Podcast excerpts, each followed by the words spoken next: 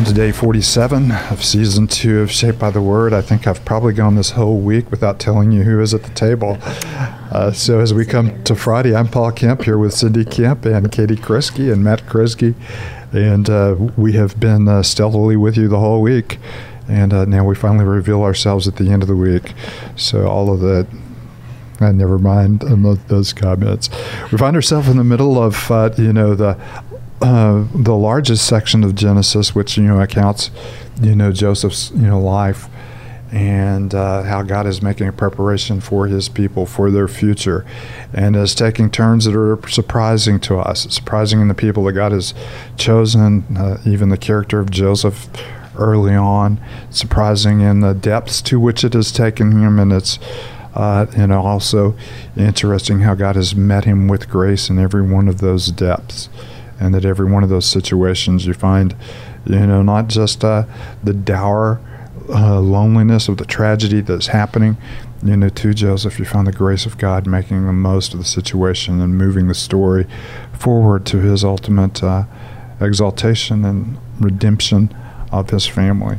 So we come to uh, chapter 40. We found Joseph being cast out of Potiphar's house into prison, but even in prison, he has he has thrived. And here is the moment uh, for which he was uh, he was placed in prison.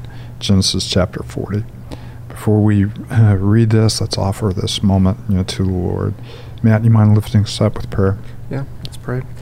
Father, we thank you for the grace that we have in Christ Jesus. And, and Father, we do uh, thank you for the, the means by which we're able to read together as your body, to be encouraged and equipped and, and built up in Christ. Uh, Father, we ask as we read this um, that we would um, we would behold you, we would marvel, we would worship. Uh, Father, that we wouldn't just read to, to be enlightened about more facts, but that we would be um, edified, that we would grow in our knowledge of you and our relationship with you. Uh, Father, we thank you that you are a relational God, a, a God who has pursued us, who delights in us, um, who longs to um, for us to enter into to the joy of your presence. And so, Father, help us to, to do that uh, today, to enter into the joy of, of fellowship with you. It's in Christ's name we pray. Amen. Sometime later, and that uh, must have felt like a long time to Joseph. Sometime later, the cupbearer and the baker of the king of Egypt offended their master, the king of Egypt. Pharaoh was angry with his two officials, the chief cupbearer and the chief baker, and put them in custody in the house of the captain of the guard, the same prison where Joseph was confined. The captain of the guard assigned them to Joseph, and he attended them. After they had been in custody for some time, each of the two men, the cupbearer and the baker of the king of Egypt, who were being held in prison, had a dream the same night, and each dream had a meaning of its own. When Joseph came to them the next morning, he saw that they were dejected. So he asked Pharaoh's officials who were in custody with him in his master's house, Why do you look so sad today? Both of them had dreams. Both of us, we both had dreams, they answered, but there is no one to interpret them. Then Joseph said to them, Do not interpretations belong to God? Tell me your dreams.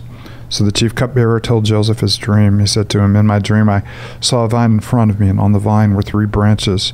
As soon as it budded, it blossomed, and its clusters ripened into grapes. Pharaoh's cup was in my hand, and I took the grapes, squeezed them into Pharaoh's cup, and put the cup in his hand. This is what it means, Joseph said to them. The three branches are three days. Within three days, Pharaoh will lift up your head and restore you to your position, and will put Pharaoh's cup in his, in his hand, just as you used to do when you were his cupbearer. But when all goes well with you, remember me and show me kindness. Mention me to Pharaoh and get me out of this prison. I was forcibly carried off from the land of the Hebrews, and even here I've done nothing to deserve being put in a dungeon. When the chief baker saw that Joseph had given a favorable interpretation, he said to Joseph, I too had the dream. On my head were three baskets of bread. In the top basket uh, were all kinds of baked goods for Pharaoh, but the birds were eating them out of the basket on my head. This is what it means, Joseph said. The three baskets are three days. Within three days, Pharaoh will lift off your head and impale your body on a pole, and the birds will eat away your flesh. Now, the third day was Pharaoh's birthday and he gave a feast for his officials. He lifted up the heads of the chief cupbearer and the chief baker in the presence of his officials. He restored the cupbearer to the cupbearer to his position, so that he once again put the cup into Pharaoh's hand. But he impaled the chief baker, just as Joseph had said to them in his interpretation. Chief cupbearer, however, did not remember Joseph, he forgot him. Mm. And those are lonely words, you know, Yeah. at the end of the text, you Mhm. know, to to be forgotten. Mhm. And uh, what a unique moment in this. You have no idea why the chief baker thought that there could possibly be a good interpretation to his dream where he had uh, baked goods for Pharaoh and the birds got them instead. That never sounds like a good, like good prospect uh, for all of it. I really like the wordplay that is used here um, of the lifting up of the cupbearer's head and the lifting off of the baker's head, which I thought was really clever, but and, also and that's an painted a Eng- picture. that's an English flourish. It's simply the phrase in both instances to lift, Lift up. up. Uh, one is to lift up in honor, and the other is to sever. Mm. Dishonor. And it is a it is kind of an it is an interesting word wordplay that's not always been present, you know, in our English translations, and Mhm. that does a good job to lift up and to lift off. Mm. What an interesting. Uh, it's just a whole. I mean, again, we've mentioned this some, but Joseph again finds himself in unlikely circumstances. Sometime later, we don't ha- get the time. You know, he's in there. The one who has the dream is now interpreting dreams, and yeah, I, won- I wonder, just personally, just reading into it a little bit and thinking through Joseph's situation, but how many times he's thinking, did I misinterpret the dream that I had? You know, I can interpret others, but I can't interpret mine. No, Yeah. there, there, there is. Uh, all of this has started with dreams, and of course, it Yeah. is uh, reaching, you know, its its pinnacle in dreams. Yeah. And uh, you know, Joseph immediately recognizes that you know God has given him, you know, an, an ability here, you know, to in, in, interpret dreams. And uh, you know, as we read the text, the text is just happening, you know, and it's very succinct Hebrew storytelling, and we easily move from one event to the other. But you hear these time signatures sometime later, Mhm. and after they have been in custody for some time, and you see this, you know, you know, dragging out. Of course, when we go to chapter forty-one, it'll be two whole years, you know, pass before this Mhm. even enters, you know, again uh, into the cupbearer's, you know, mind.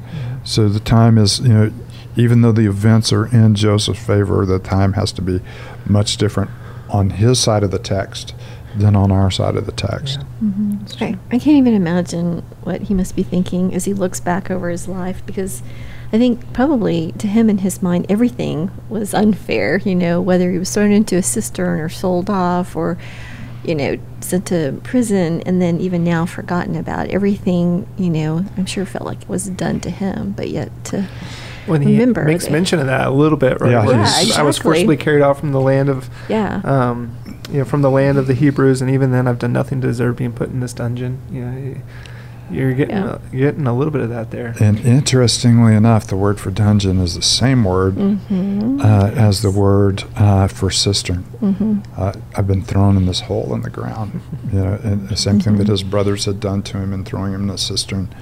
Uh, Potiphar had done to him in throwing him in the dungeon. Uh, Mhm. I'm not so sure that it was. You know, many many ancient dungeons were pits, Yeah. and I'm not sure you know whether it was or not, or whether he's you know using a wordplay, you know, to talk about the circumstances that he found himself in. I just verse twenty three, the very end, um, that um, the cupbearer forgot him. I want to just add, you know, we don't we don't need to add to scripture, but uh, I just want to say, but God didn't, right? like, um, that- Parentheses. yeah, in parentheses. Side note, um, Mhm. that that God didn't, God has not forgotten him, Mhm. um, as he do, he never forgets his people and he never forgets his plan, Mhm. and this is all a part of the plan. Um, it's just Mhm. hard to see in the middle of it. I mean, we we've said that throughout the week, but in the middle of it, we have to just. What is it that you say, Matt? That when we don't see His hand, we trust, Trust His his heart.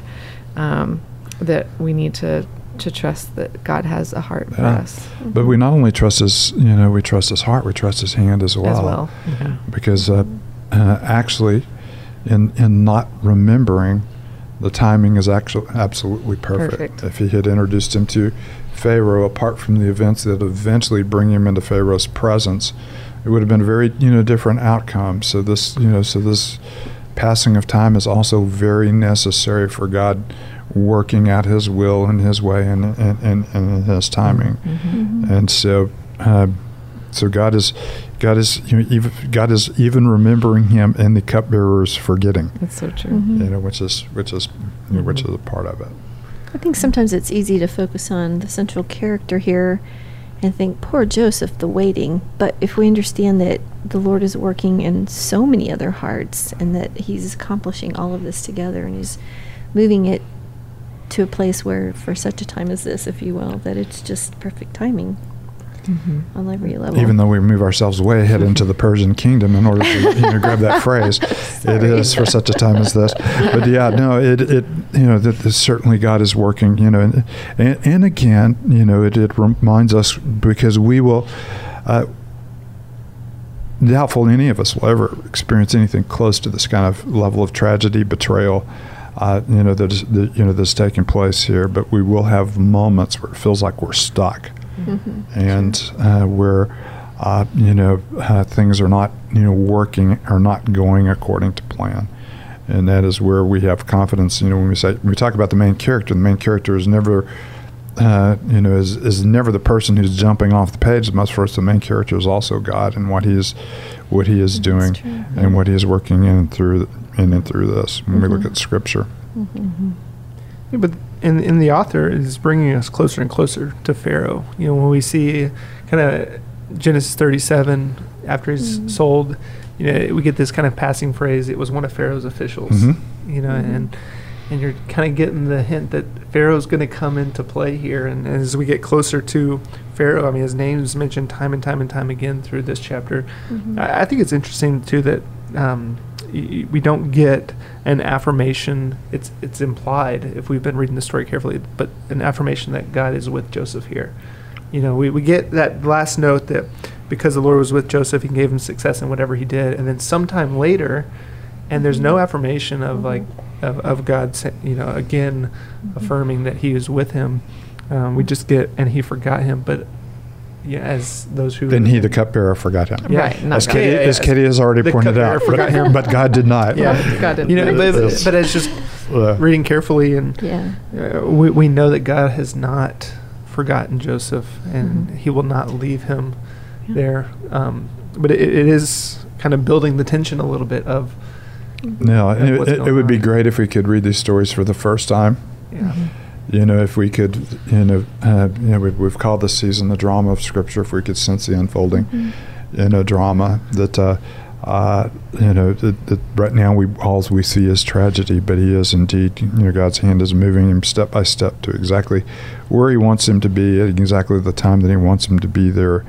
And of course, we'll later hear from you know Joseph on words that God has orchestrated this, you know, for the saving of many lives. Mhm. And then, of course, that leads us to a deeper tragedy and to a deeper injustice, uh, into uh, one who, you know, was not, uh, whose head was lifted by the king in order to impale him on a cross.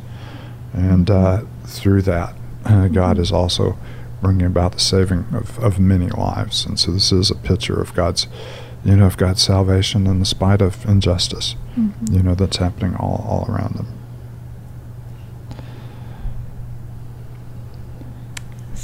All right. Well, that brings us to the end of the week. Remember, we have some Psalms for you to read on the weekend. Uh, just you know, as a you know, you, uh, we've given you a catch-up day to help you know work through Scripture, Psalms, just as a uh, a way to prepare your heart, you know, for worship as you read through the Psalter. And of course, we do look forward to worshiping with you in community on Sunday uh, as we uh, uh, reflect on the beauty of who God is, and we offer ourselves to Him in praise and hear His word. And the word of being, you know, being shaped by the word continues in, in that moment. Heavenly Father, you're a good and a gracious God, a holy God. You've given us good gifts. We thank you for Scripture. We thank you that it is your heartbeat and this is your very breath.